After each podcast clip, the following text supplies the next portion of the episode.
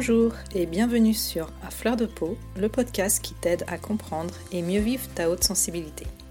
Je suis Pascaline Michon, photographe hypersensible, et à travers ce podcast, je te partage les outils et les clés qui m'ont aidé à mieux me connaître pour enfin accepter ma singularité et la considérer plutôt comme une force que comme une faiblesse.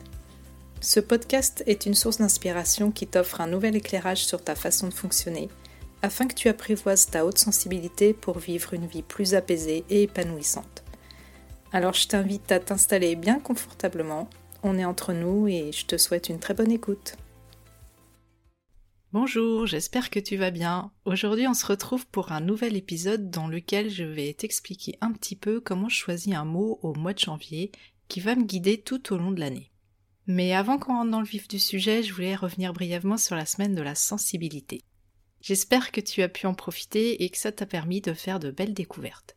Si jamais tu es comme moi et que tu n'as pas eu le temps de voir encore toutes les conférences et les interviews qui étaient proposées, rassure-toi, elles restent disponibles en replay sur la chaîne YouTube de l'Observatoire de la sensibilité. Et bien sûr, tu peux les visionner autant de fois que tu le souhaites. Pour ma part, si tu ne l'as pas encore écouté, j'ai enregistré une interview avec Manon Baelen à l'occasion de la sortie de son livre Sensible et alors. Et vraiment, je te recommande ce livre les yeux fermés. J'aime beaucoup la façon dont Manon aborde les choses et je me suis beaucoup retrouvée dans tout ce qu'elle partage. En plus, le livre est ponctué de petits exercices pratiques, des exercices que je réalise moi-même très régulièrement, et dont certains que j'ai pu te proposer sur le podcast, mais abordés avec la personnalité de Manon.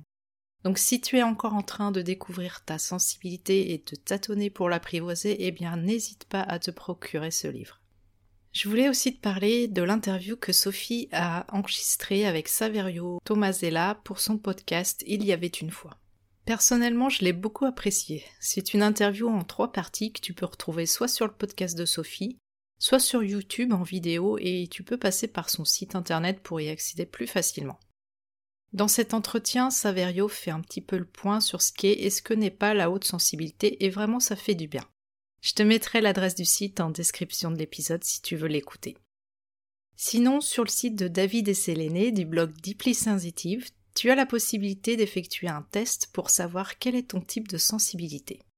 C'est un test pour s'auto-évaluer qui est proposé par Saverio Tomasella pendant un mois. Donc c'est le moment d'en profiter. Tu trouves ce test sur le site de Deeply Sensitive dans la rubrique Êtes-vous hautement sensible? Et je te mettrai aussi l'adresse du site en description de l'épisode.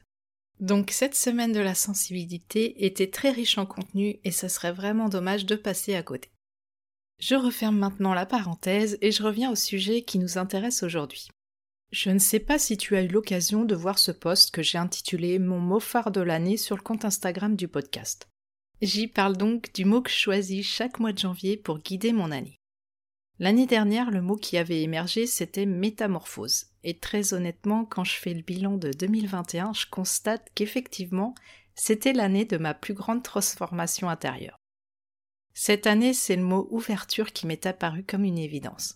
C'est clair que dit comme ça, ça peut sembler un petit peu bizarre et ésotérique, mais pour tout avouer, c'est une pratique qui m'aide à avoir une vision sur laquelle je peux m'appuyer pour faire mes choix au quotidien. Aujourd'hui, ce que j'ai envie de te partager, c'est pourquoi et comment je choisis ce mot qui va me donner une direction pour tout le reste de mon année. J'imagine que, comme beaucoup de monde, tu as sans doute déjà essayé au moins une fois dans ta vie de poser des bonnes résolutions au mois de janvier, après le nouvel an. Et comme de nombreuses personnes, il est fort probable que ces bonnes résolutions n'ont pas tenu dans la durée. Alors c'est tout à fait possible que ça fonctionne sur quelques semaines par la force de ta volonté, mais que finalement tout s'effondre dès qu'un obstacle se présente sur ta route. Une bonne résolution de début d'année, ça peut être par exemple décider de perdre du poids, de te remettre au sport ou de ne pas laisser traîner les factures qui s'entassent et finir par les payer en retard. Tout se passe à peu près bien jusqu'au moment où tu te retrouves invité régulièrement à manger à l'extérieur et que tu te dis à quoi bon fournir des efforts pour perdre du poids. Ou alors, si tu as repris une euh, pratique sportive, il arrive un jour où il fait moche et tu préfères rester bien au chaud dans ton canapé à regarder une série sur Netflix au lieu d'aller à ta séance. Et un jour, ton quotidien te rattrape et tu te retrouves encore à payer des factures in extremis alors que tu t'étais juré d'être à jour. Je te donne ce dernier exemple-là parce que moi, je ne suis vraiment pas la reine de l'organisation et c'est quelque chose qui peut m'arriver assez souvent. Bref, d'un seul coup, tes bonnes résolutions fondent comme neige au soleil et tu baisses les bras en retombant dans tes anciennes habitudes. Et honnêtement, je ne te jette pas la pierre, on est humain et c'est tout à fait normal d'éprouver des difficultés à changer nos habitudes. Figure-toi que notre cerveau est partisan du moindre effort et il va vite te mettre des bâtons dans les roues parce que pour lui c'est bien plus simple de continuer à faire ce qu'il a toujours fait et de la façon qui lui demande le moins d'énergie. Et moi la première, ça m'est arrivé un nombre incalculable de fois d'être super motivé à modifier un comportement qui ne m'aide pas vraiment et de laisser tomber au bout de quelque temps parce que ma volonté s'est émoussée. Donc si ça t'arrive, pas la peine de te flageller pour ça, tu n'es pas nul pour autant, c'est absolument normal.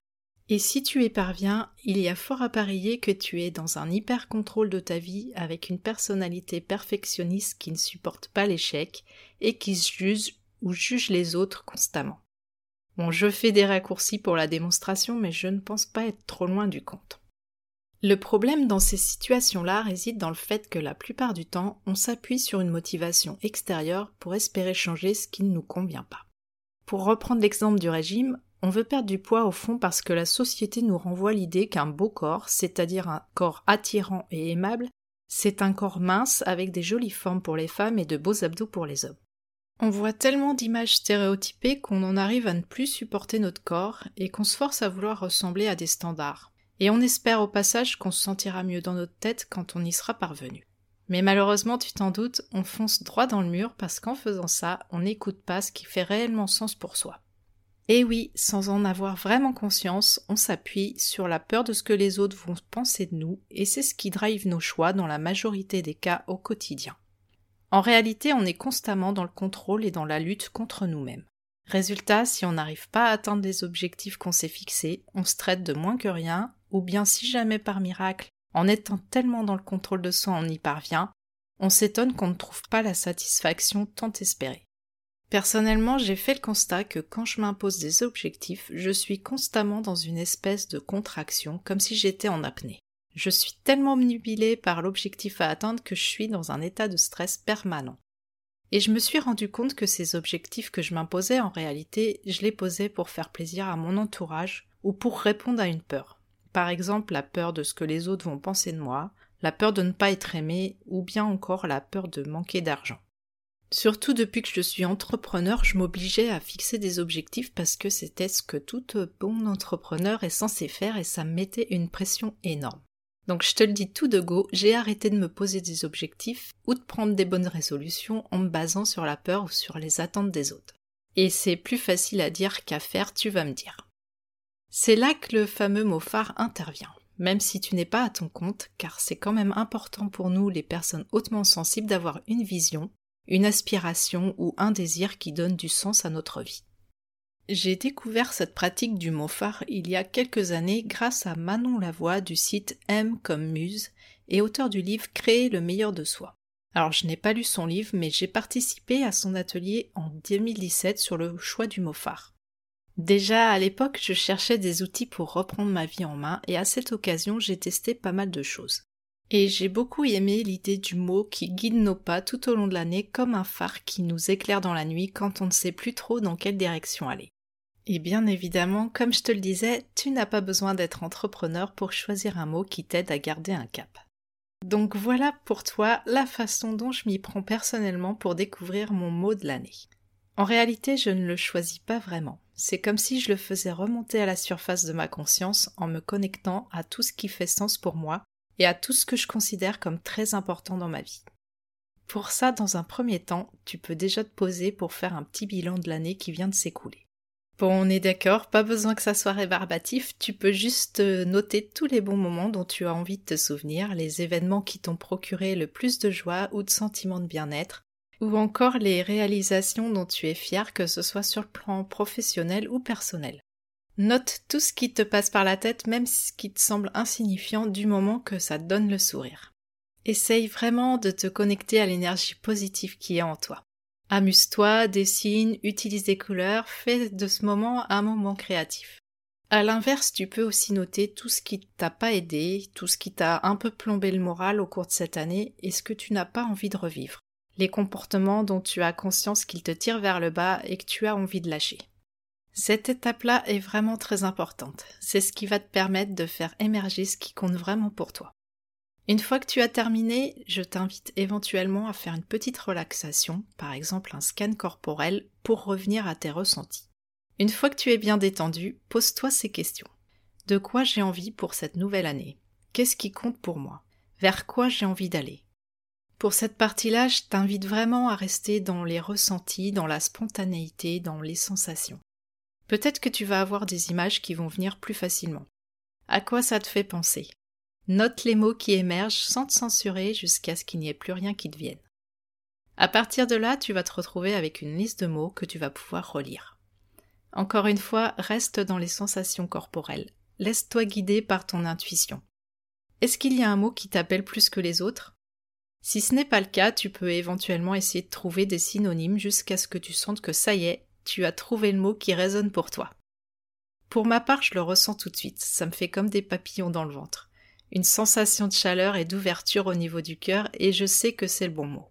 Bon, je te dis pas que tu vas ressentir les mêmes choses que moi, mais essaye de prêter attention aux petits signaux corporels qui peuvent te mettre sur la voie. Alors, une fois que tu as ton mot, qu'est-ce que tu en fais? Eh bien moi, j'ai envie de te dire, laisse-le infuser, au moins dans un premier temps pour qu'il s'ancre en toi pendant plusieurs jours. Si ça te fait envie, tu peux prolonger l'expérience créative en réalisant un tableau avec des images qui te rappellent ton mot dès que tu le regardes en somme un vision board. Tu peux aussi pourquoi pas le calligraphier sur du beau papier ou peindre un tableau avec ton mot et ensuite tu accroches ton œuvre dans un endroit où tu passes très souvent. Par exemple sur le mur de ta chambre, comme ça tu le vois en te réveillant le matin et c'est un très bon moyen de commencer ta journée avec une belle intention. En ce qui me concerne, je laisse mon mot tranquille. Je l'oublie pour ainsi dire, mais l'expérience sensorielle est tellement forte quand je le trouve que je sais qu'il est ancré dans mon inconscient et qu'il va guider mes choix et ma façon d'être tout au long de l'année. Si c'est un exercice euh, que tu n'as pas trop l'habitude de pratiquer, le fait de l'avoir à ta vue régulièrement va te donner un petit coup de pouce pour que tu ne l'oublies pas. À chaque fois que tu dois prendre une décision, mener un projet ou quelle que soit l'action que tu entreprends dans ta vie de tous les jours, pense à ton mot phare et vois si tu es aligné avec l'intention ou la vibration qu'il contient. Je vais te donner un petit peu un exemple avec mon mot phare de l'année pour que ce soit un petit peu plus clair pour toi. Mon mot est donc ouverture. Admettons qu'il y ait une situation qui me mette mal à l'aise. Par exemple, je peux me dire, tiens, est-ce que quand je réagis comme ça, je suis dans l'ouverture ou plutôt dans le jugement, dans la peur, dans la contraction? Ça me permet tout de suite de revenir en mon centre et de reprendre ma responsabilité pour choisir en conscience la posture qui me permet d'être aligné avec qui j'ai envie d'être ou de devenir. Tout ça sans me juger car c'est quelque chose qui fait profondément sens pour moi. Tu vois que là, on n'est plus du tout dans une motivation qui viendra de l'extérieur, mais plus dans une énergie qui part de l'intérieur de soi, et c'est beaucoup plus porteur. Alors je ne sais pas si tu t'en souviens, ni si tu l'as vu d'ailleurs, mais dans mon post Instagram, je disais que ça passait par le corps le choix du mot phare et pas par la tête. Donc bien évidemment, le fait de le, le trouver, ça passe par les ressentis, les sensations, en tout cas pour moi. Mais euh, finalement, le mental euh, a son rôle à jouer car il est là aussi pour faire remonter ce mot à la conscience et qu'il puisse nous guider tout au long de l'année. Voilà ce que je voulais te partager pour aujourd'hui. J'espère que ça t'a donné envie de te choisir un mot pour ton année. Alors bien sûr c'est super quand on peut le faire au mois de janvier, mais en fait on peut très bien choisir son mot à n'importe quel moment. Pour être tout à fait honnête avec toi, les premières fois que j'ai voulu choisir mon mot phare, en réalité, c'était plutôt mon mental qui reprenait le dessus et qui me soufflait tiens ce mot-là, c'est pas mal et finalement ça m'aidait pas du tout parce que j'allais pas creuser assez en moi pour trouver ce qui comptait vraiment. Donc si j'ai un conseil à te donner, c'est de ne pas sauter cette étape et de bien prendre le temps pour aller chercher ce qui fait vraiment sens pour toi. Et puis surtout, prends ça comme un jeu, c'est surtout pas une injonction de plus à se rajouter, et si ça ne te parle pas, bien évidemment, ce n'est pas grave. Eh bien, je te souhaite de trouver ton mot phare pour l'année, et en attendant, je te dis à tout bientôt. Voilà, je te remercie pour ton écoute, j'espère que cet épisode t'aura été utile. Si tu l'as apprécié, je te serais vraiment reconnaissante de me laisser un avis et surtout un maximum d'étoiles sur Apple Podcast pour m'aider à le faire connaître. N'hésite pas non plus à le partager si tu penses que ça peut être utile à d'autres personnes. Tu peux retrouver tous les épisodes sur mon site internet à l'adresse suivante www.pascalinemichonphotographe.com dans la rubrique podcast. Le podcast est aussi bien sûr disponible sur toutes les plateformes d'écoute principales. Si tu as envie d'échanger avec moi à propos de l'épisode, j'en serais vraiment ravie. Pour ça, tu peux me contacter sur Instagram, là où je suis la plus présente. Le compte, c'est tout simplement à fleur de peau podcast avec des tirés vers le bas entre chaque mot. En attendant, je te donne rendez-vous la semaine prochaine pour un nouvel épisode. À bientôt!